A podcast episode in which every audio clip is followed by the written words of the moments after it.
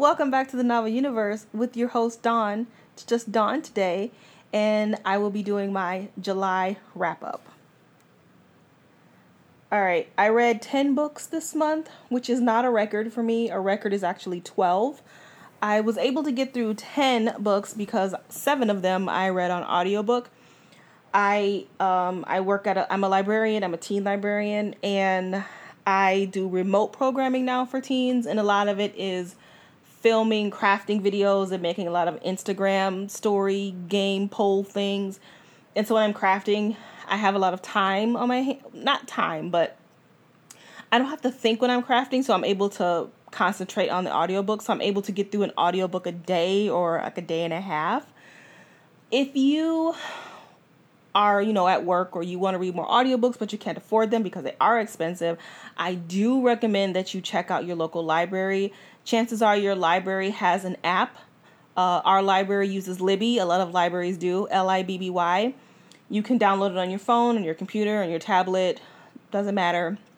And if you download it on your computer, it'll go to your Kindle. You can have it set up so that it goes to your Kindle because that's how I read my books on the Libby app. Check to see if your library is on the list. If you don't have a library card, get one. Chances are it's free and you can listen to a lot of audiobooks because of the coronavirus, a lot of libraries bumped up their ebooks and their e-audiobook collections because the library was physically closed and people couldn't come in and check out books, but they could check out online. So I know I I think at the end of like May and June, I think I spent like $8,000 on audiobooks when I normally only get like 3,000. So they probably purchased a lot, so I do recommend checking out your local library if you don't have them enough money to pay for audiobooks or even physical books. All right, so that's my that's the end of my little whatever it's called, you know what I'm trying to say, where you get um, valuable information. The more you know, you know that thing. Okay, so let's get started. The first book I read was One of Us is one of Us is Next, which is book two from the One of Us is Lying series, and this is by Karen M. McManus. I gave this a three. This time, three teens are the main characters Maeve, Phoebe, and Knox. I believe it's only three. And it's kind of the same storyline where there's a person who is. I don't think anybody. Well, somebody does die, but the first book it was really like a like a mysterious murder but this time it's not. It's like another person is making these truth or dare games and if you don't do the the dare then you get a, a really bad secret exposed. So it's kind of along the same lines. Um i i gave it a three. I think i gave the first book a four. This book was okay. For me a three is not great. I know for a lot of people three is good but for me, a three is like, oh, it's indifference. It's not bad. Two is bad, but three is indifference for me. The characters were just okay. One of the characters is uh well, she she thinks her cancers come back, and then I'm not sure why that was put in the book. Uh, it didn't really do anything to the to the story. The big reveal I thought was a good payoff. It made sense I don't think there were any clues for you to figure that out though. But I don't know if this book necessarily is trying to do that. I think this is the type of book where you just go along with for the ride. You don't try and solve the mystery. If you I think it's a good book for teens. If you're an adult reading teen books, which I am, you might get a little bored with it. It's like I said, it's okay, but I do think teens will like it, which is always, you know, that's my first concern is because I'm a teen librarian and I want to make sure it has teen appeal. So if you are a teen librarian or somewhere adjacent to that profession and you're looking for good books for teens, I do think that it is a good book for teens. Okay, the next book I read is actually a series. I read the Truly Devious series by Maureen Johnson. And overall, I think I'm going to give it overall a 3.9. I can't quite give it a 4. I know the 0.9 is BS, but I can't quite give it a four because I had more issues than not. Especially the second book. I think I gave the second book a three and a half, but I gave the first book and the third book a four. No, I give the first book a three and a half and the final to a four. Yeah, so I couldn't quite give it a four. All right, so I'm pretty sure you're familiar with this series. It's very popular. There's actually going to be a fourth book in 2021, assuming that Earth is still here. If we are listening to this in the future, it is July 2020 and we're in the middle of a pandemic. So hopefully, a year from now, I can go back to this and we're all still here. So this basically follows a character named Stevie. Stevie suffers from anxiety and she takes medication for it and she has been invited to attend. Uh, I believe the it's called the Ellingham. I should should be better prepared for the podcast, but you know this is me. We're talking about yes, Ellingham Academy, which is a fancy high school where people of all um, economic situations can attend if they get picked. I don't think a lot of teens get the opportunity to go here. Stevie is she likes uh, criminology. So she likes serial podcast and Sherlock. She likes solving mysteries. And there are two mysteries going on in this story. So there's the main mystery, which has happened on campus. There's a student who has died. And then there is the mystery of the founder whose wife was murdered and his daughter was kidnapped. And so there the daughter was never found and nobody knows what happens to the wife. So while Stevie is at school, she tries to solve both crimes. All right, so I'm going to start with what I didn't like, which is usually what me and Ashley do when we do our podcast. Uh, when it's both of us, we start what we didn't like and then we go into what we liked. What I did not like mainly is this book is incredibly character driven. In my opinion, it's character driven. There's not a lot of action on the page. And because of that, some people might find it a little slow and a little boring, specifically teens teens, my teens in particular, my teen patrons, they love mysteries and thrillers. Every time I ask for what type of book should I buy, what type of books do you want, when I do any type of reader's advisor or anything, they're always asking me for thrillers, mysteries, and horror. That's what they like.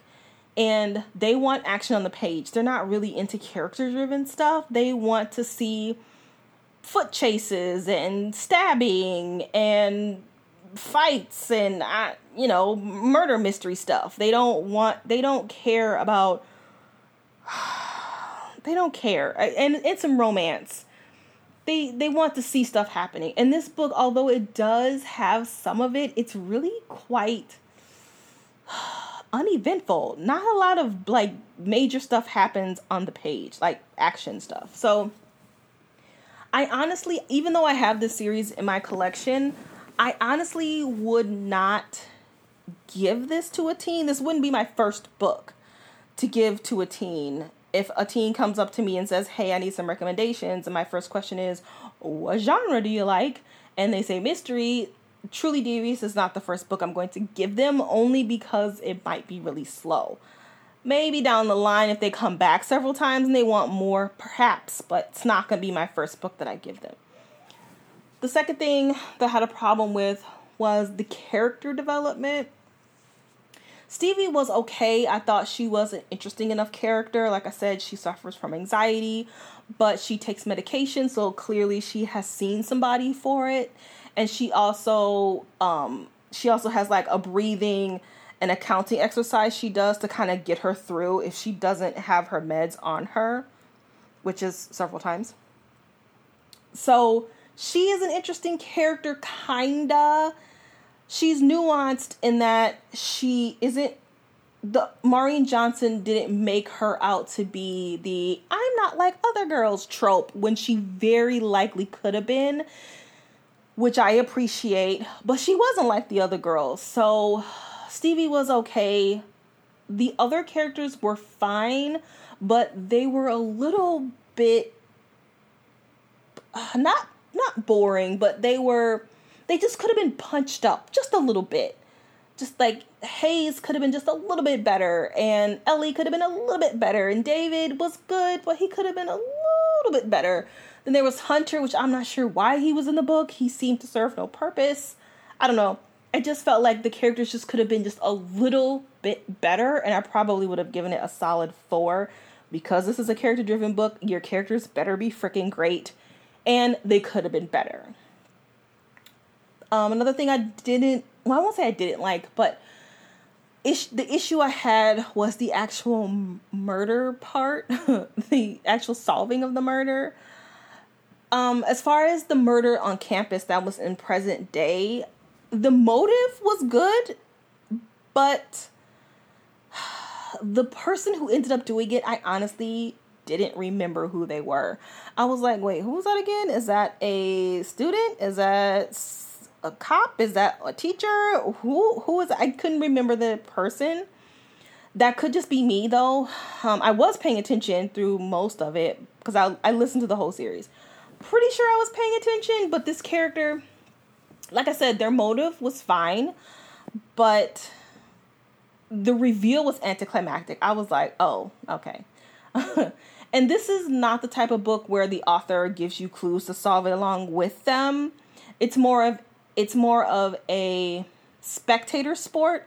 You're just supposed to watch Stevie do her thing, and then when the big reveal comes, you're supposed to be like, "Woo!" You're not really supposed to try and solve it with her, which is fine. I prefer the prior. I like to have clues and try and solve it, but being a spectator, I have no problem with that as long as it's a good show. And this show was just okay. What I did like about it, I liked the friendships in the book. I thought all of the teens had um, a really good friendship. The romance I thought was okay. Um, it was no insta love, not really. There was like insta attraction, but there was never any I love you. It was none of that BS. Yeah, that's really all I can say. They had really good friendships. The oh, I forgot to, to talk about the Ellingham murder. So the murder that took place in the 30s. I felt like like in the first book I was interested, the second book I could give a shit, and the third book I was like, "Ooh, okay." And I felt like I wasn't really invested in the Ellingham murder because it would switch back and forth. So Stevie is like going through going through old books and old like police interviews and trying to solve that case too. And it's just like MN. Well, I saw her walking down the street. Police detective Smith. When what time was that? MN. 5 p.m. It was like that back and forth stuff. And I'm like, I'm not invested in these characters to care. I don't care. And then when we did finally get some characters that were worth caring for in the third book, she didn't really do anything with it. So one character that I liked a lot was Frances, and I'm not sure if Frances was in the first or second book, but she was in the third book and I liked Frances a lot, but not much was done with her. So it was like, oh, well, when I did finally start to get interested in the murder and the Ellingham murder, once again, the reason for it and the execution of it was okay. The motive was okay. It was actually really sad. I, I'm not gonna lie. Like the Ellingham thing actually ended up being better than the campus one because at first I was like, I don't care about the Ellingham. I just like the campus kids. But then I kind of switched and it was like, oh no, the Ellingham is much better. But I don't know. It was just okay. Um, so but before as i was saying i don't know what teen i would give this book to and that i think is a problem so i there is another book coming out i don't obviously it's going to be a teen book because it's the first three were teen books but i feel like maureen johnson should have either it's, i feel like this book is in limbo it's like not enough action for a teen to stay interested but not enough character development and like conversation, like really in depth, com- insightful conversation for an adult to be like, oh, this is great. It's like right in the middle somewhere, and I feel like she needs to make a decision. Either need to make it a teen book and have a little bit more action, or make it an adult book and like ramp it up. But I still recommend it regardless. Okay, the next book I read, what am I going to talk about? The Bromance Book Club by Lyssa Kay Adams. I read book one and book two. Uh, we read this for the Novel Universe, Ashley and myself, my co podcaster, and I read this for Romance Month, which we called for July because nothing gets published in the summer and we needed something to read. So, yeah, we read some romance, which neither one of us really reads. I gave the first book a four and the second book a three and a half. I will link the full podcast to book one in the show notes so that because I'm not going to spend a lot of time on it. We already did a whole podcast on it, so you can go click on the title in the show notes and listen to the entire podcast if you want. I actually did like the book. I thought it was funny. It's it's very rom com like, which I I like rom coms. The second book I didn't like nearly as much because if you are familiar with the series, the character of Liv is the main character in the second book. And in the first book, Liv was okay because we got her in small doses. She was kind of bitchy. And we got her in small doses in book one, but in book two, she's the star of the show, and it was a little bit too much Liv. And so I didn't really like her. I liked Mac a lot, but I didn't like her. So she kind of brought the book down. So yeah, I don't know if I'm going to be reading book three. Ashley's probably going to read it and then she'll tell me if it's worth my time. But right as of right now, I probably won't read book three. Book three is coming out in a couple months, I believe. All right, the next book I read was Girl Serpent Thorn by Melissa. Oh man, I just I looked up to see how to pronounce it. Bashardoust. Bashardoust. This is a I think this is a Persian fairy tale world something. If I'm wrong, correct me. And this is about a girl. I read this like two weeks ago and I've already forgotten the main character's name. That's how you know. That's that's your that's your clue there, guys. Um Soraya is cursed where she cannot touch anybody and if she touches people, they die. Yay, we're bringing that old trope out. Um, I gave this two, a reluctant two. I probably should have given it a one. Um, the only reason why I gave it a two is because it had some um, diverse characters in it. It's the only reason. The only reason I gave this book a two. So if you're looking for something with some Persian characters, then it's Girl Serpent Thorn. But anyway, so this is why I didn't like the book. Okay, okay. So this is one of those books and everything that I am about to say did not actually happen in the book. I'm just giving an example. So it's not spoilers. But this is that book where you have this girl who has been lied to her whole life. Here we go with that. And she, of course, wants to be touched and wants to touch because who doesn't? And a guy comes along and winks at her and now she's in love. Okay. And so she wants to break her curse. She doesn't want this curse that she has. So she it's one of those books it's a quest book. So she is like i want to get rid of my curse. What do i gotta do? So she talks to somebody and they're like hey you need to go find that sword over there that's in it's under under that cave and behind that rock. And so she goes uh, wants to go under the cave and behind the rock. And she tells the guy no no no no i'm i'm strong. I'm gonna do it myself. And he's like okay. So she goes and then she sees some rando gross guy. And he's like oh oh you want this sword? Well it's not here because um well it is here. My bad. It is here but if you want this sword, you got to go get me something. And then she's like, What do I got to go get? And he's like, You need to go get the elixir that is high up on the mountain, that is under some snow. And then you got to bring it and make an elixir out of it with um, tears from a parrot. And then it will activate the sword. But first you gotta bang me and then she's like oh my god no. And then the guy comes to save her and they get the sword and then they go to the mountain they get the elixir and then they get the elixir and the parrot's not there. Oh no i gotta find the parrot. So then they gotta go to the clouds to get the freaking parrot and then they get the parrot and then they did the, they do the elixir and then they put on the sword and oh darn it's not gonna it's like it's that bullshit. It's just like all of this constant questing and finding stuff and doing stuff and falling in love with people that are stupid and she's stupid. And I'm just like oh my god, this whole book is stupid. And yeah, I didn't like it.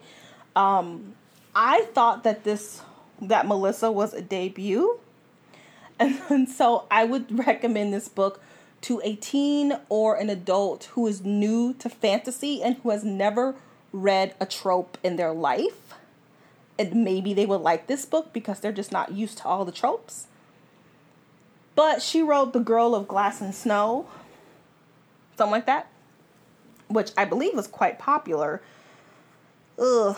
So yeah, no, I, I, I like I said, I would recommend this book to a person who has never read a fantasy or is new to fantasy. Maybe they read one other book, and they've never read a trope in their life or shatter me or something. And then they're like oh this is amazing. She can't touch people. And then she falls in love and then she goes on a quest. Oh my god. Like that's who this book is for. All right i'm not gonna spend any more time on that book. Next is burn our bodies down by rory power. Rory power wrote wilder girls which i also read. And i gave wilder girls a three i believe. I had problems with the pacing of Wilder Girls, but I liked Rory Power's writing style. So I decided to give her another try. And here we have Burn Our Bodies Down. So let me click on it and find the main character's name because I always forget the main character's name for some reason. Margot. Margot. Margot lives in a little crappy town. Nobody likes her.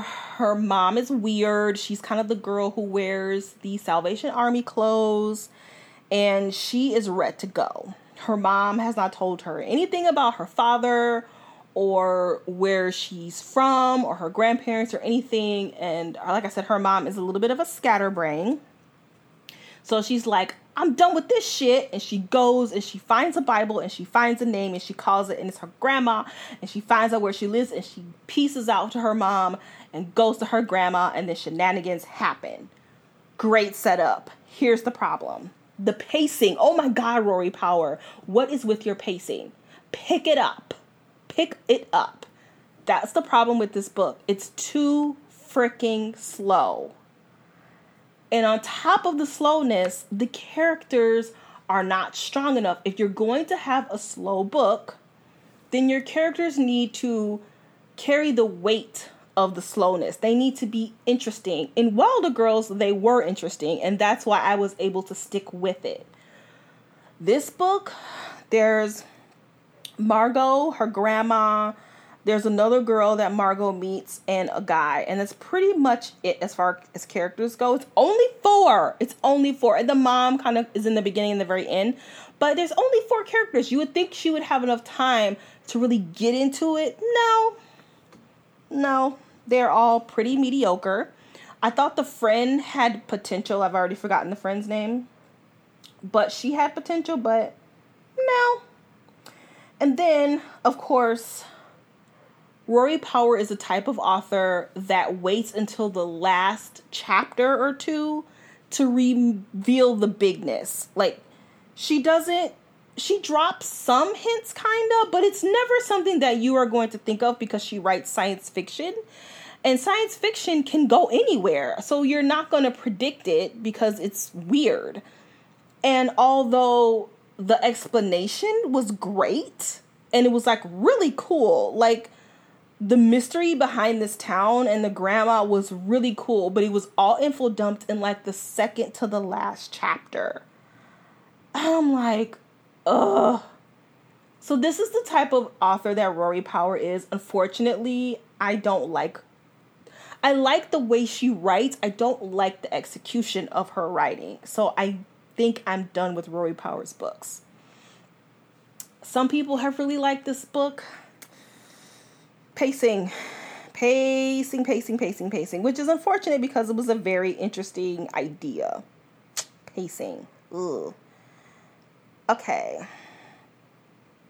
So the next two books, I think I'm at the last two. Last two? Last two? Yes. Okay, let me get comfortable because I got lots to say. All right, so I'm going to start with The Kingdom of the Wicked by Kerri Maniscalco. Hoo hoo hoo. I gave this a two. I don't know if I said what I gave Burn Our Bodies Down, but I if I didn't say I gave it a three. Kingdom of the Wicked I gave a two, a reluctant two if you are hearing noise in the background, it's my neighbors are really loud. Sorry. This is about. Good lord, I just finished this last night. Forgot the main character's name. Emilia. Emilia. Emilia is. Okay. So I'm not going to read the Goodreads description because there's a lot of spoilers. And I normally don't read summaries because I don't. I mean, I consider them spoilers, but if it's a Blah. If it's in the description, clearly it's not a spoiler because the author wants you to know it, but I'm not going to say it. I'm just going to do my own little summary. Okay. So this takes place in like 19th century Italy. Emilia is a witch and there are some other witches that are being murdered and so she takes it upon herself to solve the witch murders. That's all I'm going to say. Okay. Here's the problem with this book, and there were a plenty, plenty. Before I begin, I do want to say that I did read Stalking Jack the Ripper and Hunting Dracula. I think that was book two. Stalking Jack the Ripper was okay. Maniscalco has an issue with shoving her feminist her feminism down your throat, and I don't like that. And so that's why I did not like book two. Book one, I could stand it because I liked the little song and dance that the main characters had together. I thought they had pretty good chemistry, and so I was kind of all for that. She actually has a really good quote in that book. It's one of my favorite quotes ever of any YA book, and I actually had her put it in my book when I met her at ALA. And the quote is from book one, Stalking Jack the Ripper, and it's um, Let's drink wine and dance inappropriately. I do not know why I like that quote. I just think it's really cheeky and cute and I love it. Uh, I think I like the quote more than the book though. Second book was once again, I didn't like it. So I was like, you know, I think that Maniscalco has some interesting ideas. Creative. Love that. So I'm just gonna give her another shot. I was like, this is I'm gonna give her another shot and if see how she does with a totally different series with different characters. Yeah you can tell that I did like it. I gave it a two. Okay, here's a problem with the book. Well, first, let me say what I did like, which is only one thing. So, in this book, Kerri Maniscalco has personified the seven deadly sins. So, pride, wrath, envy, the other four. I can never get them all because I was, you know, you know, it's like the seven dwarfs where you get all six, and the seventh one you can never remember. It's that thing which I think is really cool. And these are these are demons. I think they're demons from hell and they can be summoned to earth. And it's probably a bad thing to summon a demon from hell to earth. So I like that she personified the seven deadly sins. I've never seen that before. I thought that was really cool. That's that's it. That's the extent of the liking this book. Here we go with the bad stuff. Okay. The main character, Amelia, oh boy, this, I have never in my freaking life read a character that asked so many damn questions. I mean, there were pages where she literally asked 10 questions on a page. Why is she so stupid? I it's not that she's stupid, she's just not informed. This girl is 17 she is a witch. She knows she's a witch. She carries her grandma is like hyper aware of everything and she's like don't take off your necklace and don't invite demons like her grandma has just basically put the fear of literal death into her soul and her sister so she knows however she knows nothing like everybody had to explain everything to her all the time. She literally knew nothing. Nothing. And it, I'm like, is this how all fantasy books are written? Because, you know, this is a new world. And so, as the reader, you have to get acclimated to the world too. But you would think the main character would know something so that she, I would rather it be info dump than what I got. It was just her constantly asking questions. And then here here's the rub with that. So she's meeting demons because people clearly are summoning demons because girls are dying, like witches are dying. They're being murdered. So clearly, somebody is uh, doing some nefarious deeds. And when she comes across bad demons, because I guess there's good ones, I don't know. She comes across some bad demons, and they're like, hey, girlfriend, I'm about to take you because you're a witch. I don't like you, but I need you to do whatever I need to do. And all she does is ask them freaking questions. Why? Well, who sent you? Well, who's that? And why do you wear that coat? And what does that mean? And blah, blah, blah. And, and I'm like, okay, the demon must be like, hmm, I have this girl who is dumb as hell asking me all these questions. She is easy for the taking. She's she's ignorant. She doesn't know anything. So I'm going to take advantage of that. But of course, she gets out of jams like all the time because I, I don't know why she don't know shit. And it was frustrating. It was so frustrating that that is what dragged the book down. And so on top of her asking all these questions, it's basically also telling me as the reader that Maniscalco's world is so big that even her main character doesn't know anything about it. oh my god. It it was ridiculous. And if I'm wrong, and if you read this book, please tell me I'm wrong. I don't think so. Because I was, at, at some point, I was just like, every time a girl asks a question, I'm to take a shot, I would be toe up if I did that. Because it would be like five questions on every page. So another thing that Maniscalco would do is, like I said, the world is pretty vast. And so on top of all the explanations and all the all the trinkets mean stuff and there's a lot of different people there's needs to be a queen and then there's a, a king of hell because these demons are only princes or something but that there's a, there's somebody who's over them apparently and then of course there's other people that live in the town and then there are other monsters and so what she would do is um, Emilia would be like tr- trotting along with the prince of wrath and I don't know how it came up, but he'd be like, "Oh, that's a that's a, a boo boo demon." she would be like, "What's a boo boo demon?" And he'd be like, "Oh, it's the boo boo demon." Blah blah blah. He does this, whatever. The next paragraph, guess what? She's being chased by the boo boo demon. It happened like four times. She would be just like hanging out in his cave, and then he'd be like, "Oh, that's a that's a uh." that's a, a cocoa demon. And she'd be like, what's a cocoa demon? And then she'd be like, okay, bye, you gotta go home. And then, oh, she gets chased by the cocoa demon. It's like, oh my God. It was ridiculous. And then here's here's another thing that really bothered me. So this girl, she would have to fight the Coco demon and the boo boo demon. And of course, she kind of had well, no, she kind of didn't. She got saved every time. Somebody saved her every time, whether it was her grandma or the Prince of Wrath or some other person would come along and save her every time.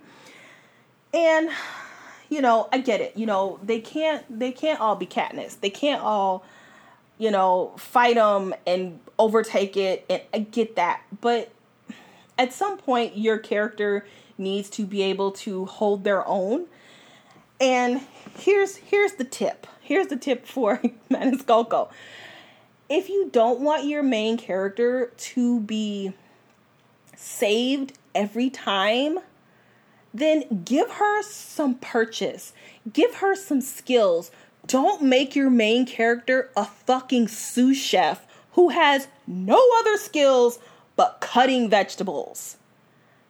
Make her take karate lessons on the weekend. Something.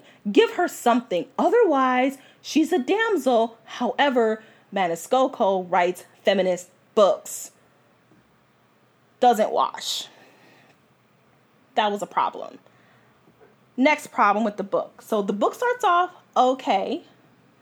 And the grandma is kind of like giving us a little backstory. I believe the grandma's talking in the first chapter, or it might be third person. I don't know. Because after it's told in first person from Emilia's point of view. So in the first chapter or the prologue, the kids are like eight or seven, and the grandma is talking and she's telling us about their little necklaces and they can't take them off, and she's really worried. And so there's a lot of tension, a lot of really good tension built up. And then as the book progresses, the grandma's like really worried. She's like, oh my God, a witch was murdered. We're witches. Be careful. Where's your sister? Oh, she shouldn't be out alone. Careful, careful, careful. And then, okay, so this is not a spoiler because it's in it's in the the description of the book. But Emilia is a twin. Her twin sister's named Vittoria, and Vittoria gets murdered. She's a witch. She gets murdered. That's not a spoiler. It is in the book. And um, when that happens, Emilia, you know, understandably is distraught. She's like, "Oh my god, I need to find out who killed my sister. I will vengeance is mine." And she says it like every other freaking chapter ending and I'm like, "Girl, could you just do it and stop talking about it already?" And she's like, I'm gonna find the killer. She's like, Grandma, Grandma, what do I do? Help me. And the grandma's like, Yeah, she's dead. Let's move on with our life. What? You spent a quarter of the book like worrying and worrying about them. And then when she dies because of something that you were worried about, you're like, man, whatever. that was laughable.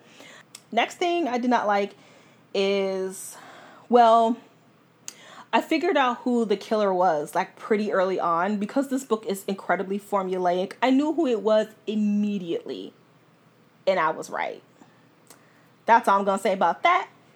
And there was one other thing that I did like about this book is it's set in Italy and there's and she's a sous chef and there's a lot of description of really good food and I I didn't realize it but today I finished the book last night and today I actually went and got Olive Garden and I don't eat Olive Garden.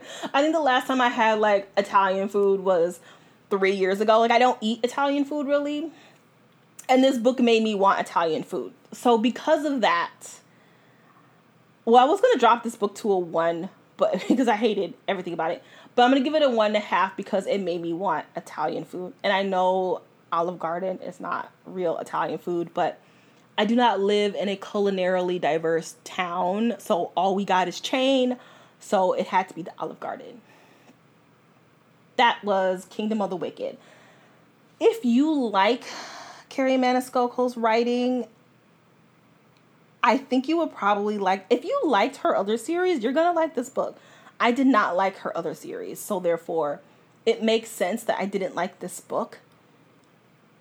The world was incredibly convoluted. Like I said, she kept asking questions, which meant somebody had to answer her questions. And all it was was just basically expanding the world that was already confusing. So I don't remember anything about the, the, the world except for the the seven deadly sins were hot guys. Pretty much what they were hot guys. And Maniscalco likes to do the enemies to lovers trope. She didn't spare us from that one, so be ready. Um yeah. Yeah, I'm done with this book. I'm done talking about it. I'm done with Mary uh her name is not Mary. Kerri Maniscalco. I I don't I don't like her writing style. So I am not going to read any more books by her. But like I said, if you liked her first series, you probably will like this one. Okay. The last book I read for the month was looking at my here. The Year of the Witching by Alexis Henderson. And is she a debut? Let me see. Yes, she is debut. Okay, I gave this uh, book a four. I liked it. It is about Immanuelle, and she is the town pariah because her mom was a suspected witch. Her mom died in childbirth, and her dad was burned at the stake for cavorting with a witch. And nobody likes her because they all think she's a witch. But at some point there are some plagues that start happening in the town and she thinks that she is causing the plagues because she thinks that she is a witch and so then she goes on a quest another quest to solve or to stop the plagues from happening. Okay. Um so that's pretty much what the book is about. Okay so i'm gonna do all my likes because i had way more likes than dislikes And the first thing I liked about the book, first of all, Alexis Henderson is black. The girl on the cover is black. And this world is set probably in the mid to late 19th century. They are still riding in horse-drawn carriages. They have outhouses. They so they don't have running water, I believe. I believe she gets her water from a well. So this is an old an older the the, the time period is never said and the location is never said. So it's all ambiguous, which I I liked. And the characters in this book are racially diverse. Like they had like pale, pale white people to very dark skinned black people. Very straight hair to incredibly kinky hair. And but they all just lived harmoniously in this town. It wasn't had their problems had nothing to do with race. They just lived there like like it was nothing. It was no big deal to be a different race and they married you know the prophet was i believe the prophet was black and he had white wives and black wives and so it didn't it didn't really matter there was no mention of of there was mention of skin color because obviously she had to describe her characters but there was never any like oh she's white oh she's black or she's hispanic there was none of that like just they just all just like lived as one so i really did like that and i think that's a good way of doing a world, especially if you are not white and you or if you are not black and you want to make your world diverse, don't make your world about race. Just make them human beings because that's what we are. I always have to do a disclaimer when I do these podcasts for the new people listening. I am black. I'm Dawn. I'm Bang Bang Books. I am black. So it's just better to just not bring race into it if you are not of the race that you are writing. The next thing that I liked about this book is that it is got lots of religious undertones. Lot. If you did not if you are not like religious or didn't grow up going to church all the time, I did. I had to read the Bible from cover to cover. So I'm well well I was well versed in the Bible. I'm not anymore cuz I I don't go to church anymore. But I was. And so when things came up, I, I recognized it and I, I looked it up. And YA tends to stay away from religion. So when it pops up in YA, I, I immediately am like, yay, because it adds a new element to YA, which you normally don't get, which makes it nuanced, which makes it different, which makes it good. And so from the names like Immanuelle, um, the love interest is Ezra. That's his name. There are plagues. So in you know the Bible, there are plagues in the Bible. There are plagues here. The town they live in is Bethel, which is an incredibly Christian name. However, if you are not well versed with Christianity, it doesn't if you don't pick up on the stuff, it doesn't take away from the enjoyment of the book.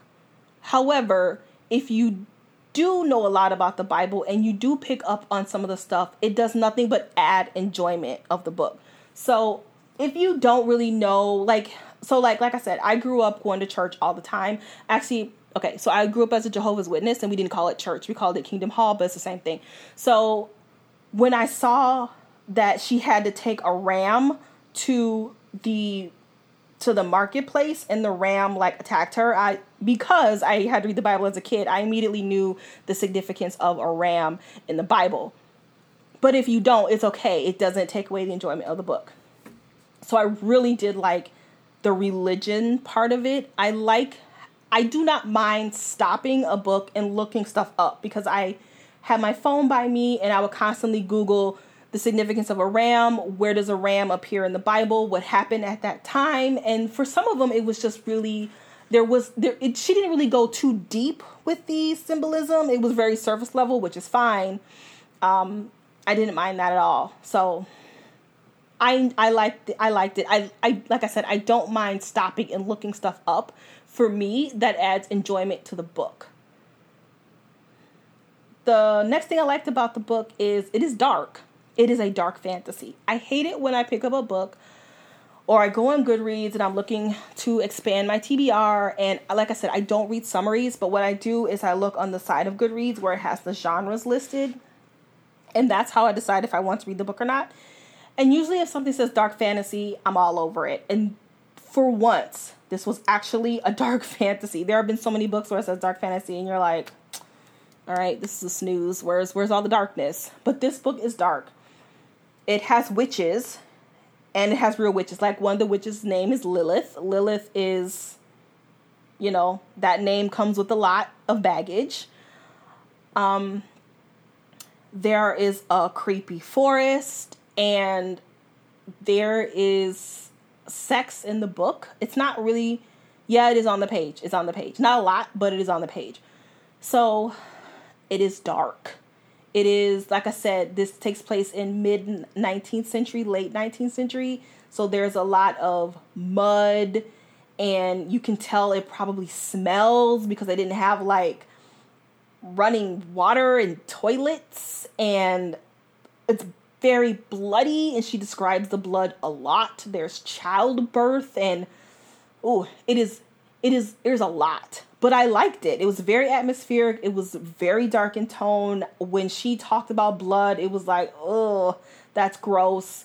And just like the dirty water and just, ugh. So, it, yeah, it is really grimy. I like that. If you like that, you will like this book as well. There are witches in it. It is called Year of the Witching. There are witches. Yay. And they are doing witchery stuff. I liked the kind of not kind of romance. And like I said, Immanuelle is, like I said, she's a town pariah. Nobody likes her. They think she's a witch, so they kind of keep their distance, or they make fun of her and then kind of run away because they're scared of her. And the love interest's name is Ezra, but he is the son of the prophet. The prophet is the main, the main guy, the HBIC, and he is also the guy who has a lot of wives. And so his predecessor, or his predecessor, the next person in line, his heir, I should say, his heir will continue that line of taking a lot of wives. There's a big old ceremony, and then they cut a thing in your face, kind of like Game of Thrones, where they cut the thing on their, they carve the symbol on their head. That's what I thought about anyway. But Ezra is questioning everything. He's not buying into this world and he wants to get out, but he can't because he's next in line to be the prophet. And so he sees Immanuelle and he's like, I like that girl. She's different. I like her. She's weird. Let me go talk to her. And so they have a really good friendship. For the most part, they're friends. And I like that um, Henderson does not give us this booty ass romance. It's like a really strong friendship, and I was here for it. And she also has another friend, which I liked her a lot.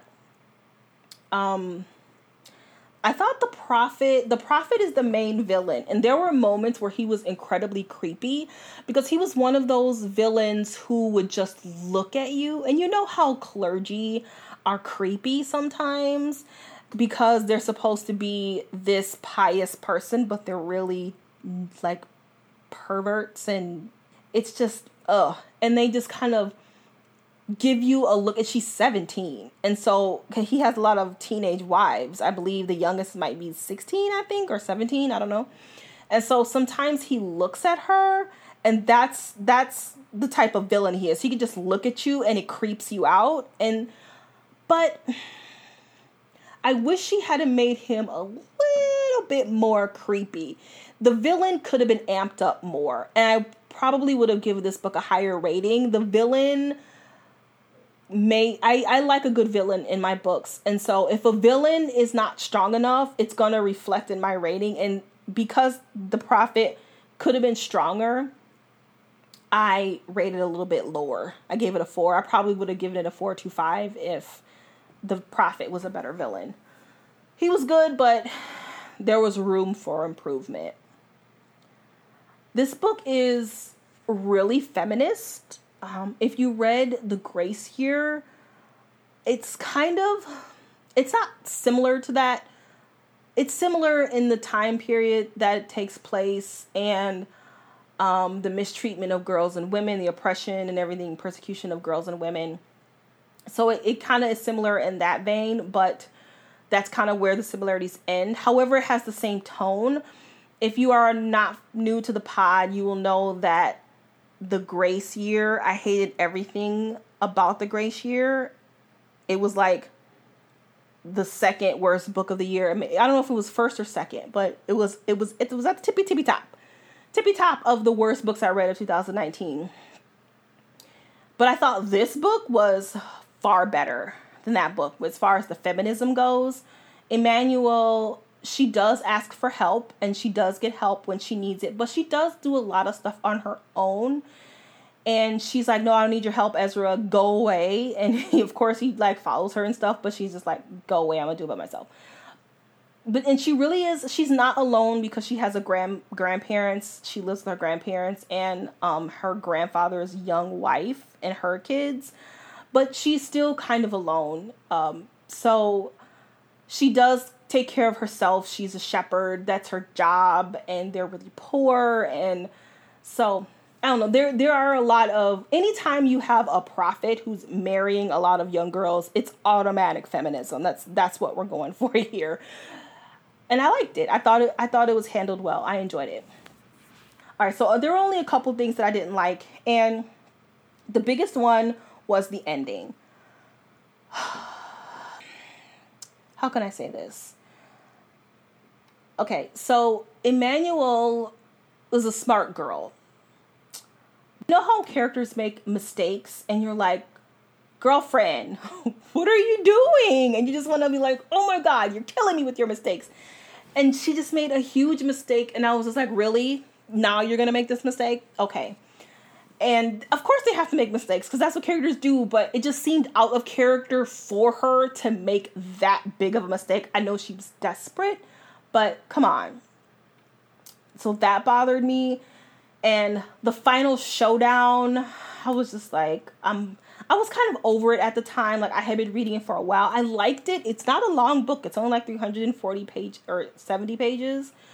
But by the time the ending came, it was this book was a marathon. Like it's not dense, but it's dense enough for me to be like I need this book to be over. I just need it to end already.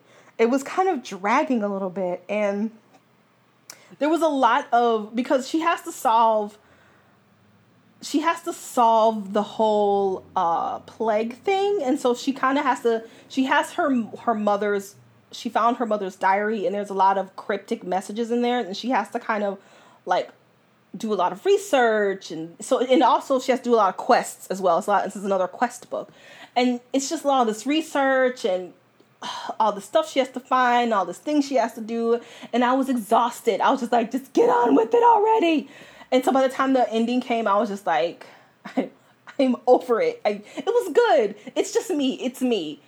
You will probably like the ending. This is a me thing. It's not a book thing. It's a me thing. I, it was my problem. So you will probably like the ending if you read it, which I really think you should read it. The other problem I had was I already said it was the villain. I thought the villain, I thought the prophet could have been better that was enough for me to lower my score. And I think that was really it. I think that was those were my only two problems. Sometimes the pacing got a little slow, but not enough for me to lower it too too badly. I think the reason why I didn't give it a much higher rating is because the writing is not what I consider to be good enough. I I really do like a prosy book. I like a beautifully written book. I like a Maggie Otter, and I like a V.E. Schwab and a Taylor. And if you're familiar with those writers, they do a lot of like they don't do a lot of explaining in their books. They leave it up to the reader to like think and make inference and pay attention and I like that type of writing. Their writing is also very beautiful and very lyrical. And although this book had a lot of tone and atmosphere, it wasn't beautiful. And so that's why the rating is lower than I normally would give it. If she wrote a little bit more lyrically, I would have given it a really higher rating. But once again, that's a me problem, not a book problem. Some people don't mind that. They don't like it even. Uh, so if that is not important to you, then you're probably going to give this book a five. Like, I, I do think a lot of people will really like this book, and I think it would get a lot of high scores. I do have one nitpick.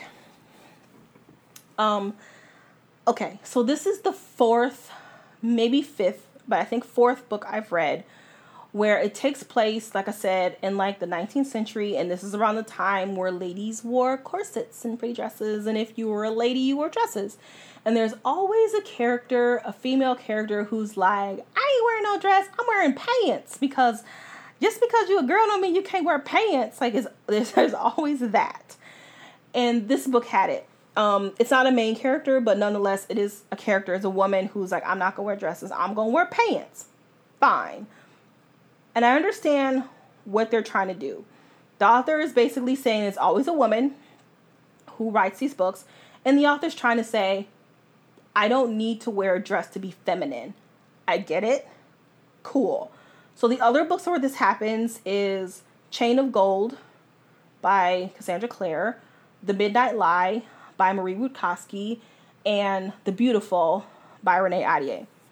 And so what ends up happening is that usually these women, well, not usually, the, these four books that I mentioned, the women who are like, I ain't wearing pants, they're lesbians. What ends up happening is I think the author is fucking up their own message because these women who are wearing pants often take the quote unquote male gender role. Because these books are set in the 19th century, you know, there were the men went off to work women stayed home and took care of the family and the house. Men are tomcats. Men are um, tomcat is such an antiquated term. They are ladies' men. You know, they they have various partners and you know dalliances. This is this is how they talked back then, so I'm going to use their terminology. Dalliances. That's not something that women did. It was frowned upon. And so when you have these females who are also in a lesbian relationship and they have decided to wear pants, oftentimes they're the ones going to work while their lover stays home. They're the one who is having their dalliances while the female is like, But I love you, love me only. And they're like, No. And so because of that, they're taking on a quote unquote male gender role and what the author, even though the author is trying to say I can be feminine and wear pants, what she's actually saying is in order to have a relationship, there needs to be a quote unquote man gender role and a quote unquote woman gender role. They're subverting their own message. Message? Message. And it's starting to get on my nerves. That's my point.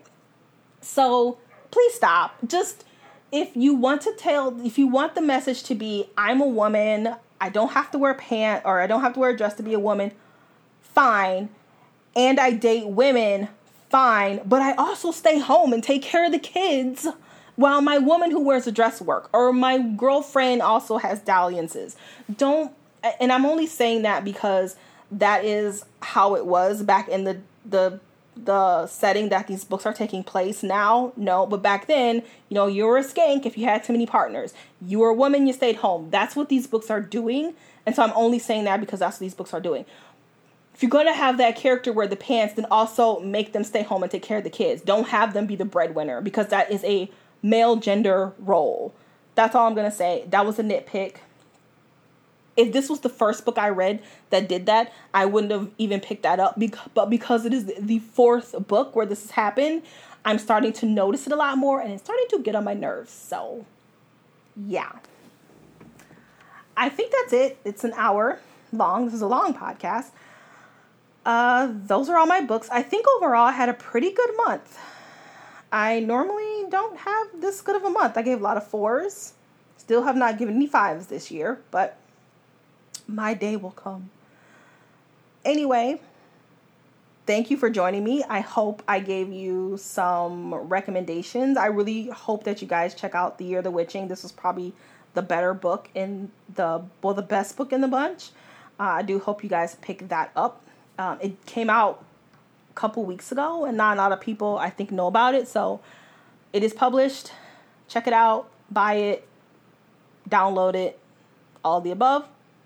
Thank you for joining me. And our next podcast will be August 9th. Ashley and I are doing our first read along with the universe. And by that, we take a book and we read. Um, my voice is cracking because I've been talking a lot. I'm, I'm not a prepubescent boy. We read a couple of chapters and then we discuss those chapters. And then the next week, we read another grouping of chapters and we discuss those chapters. So we break up the book and we are choosing Midnight Sun by Marissa. That is not Marissa Meyer. Oh my God, Stephanie Meyer.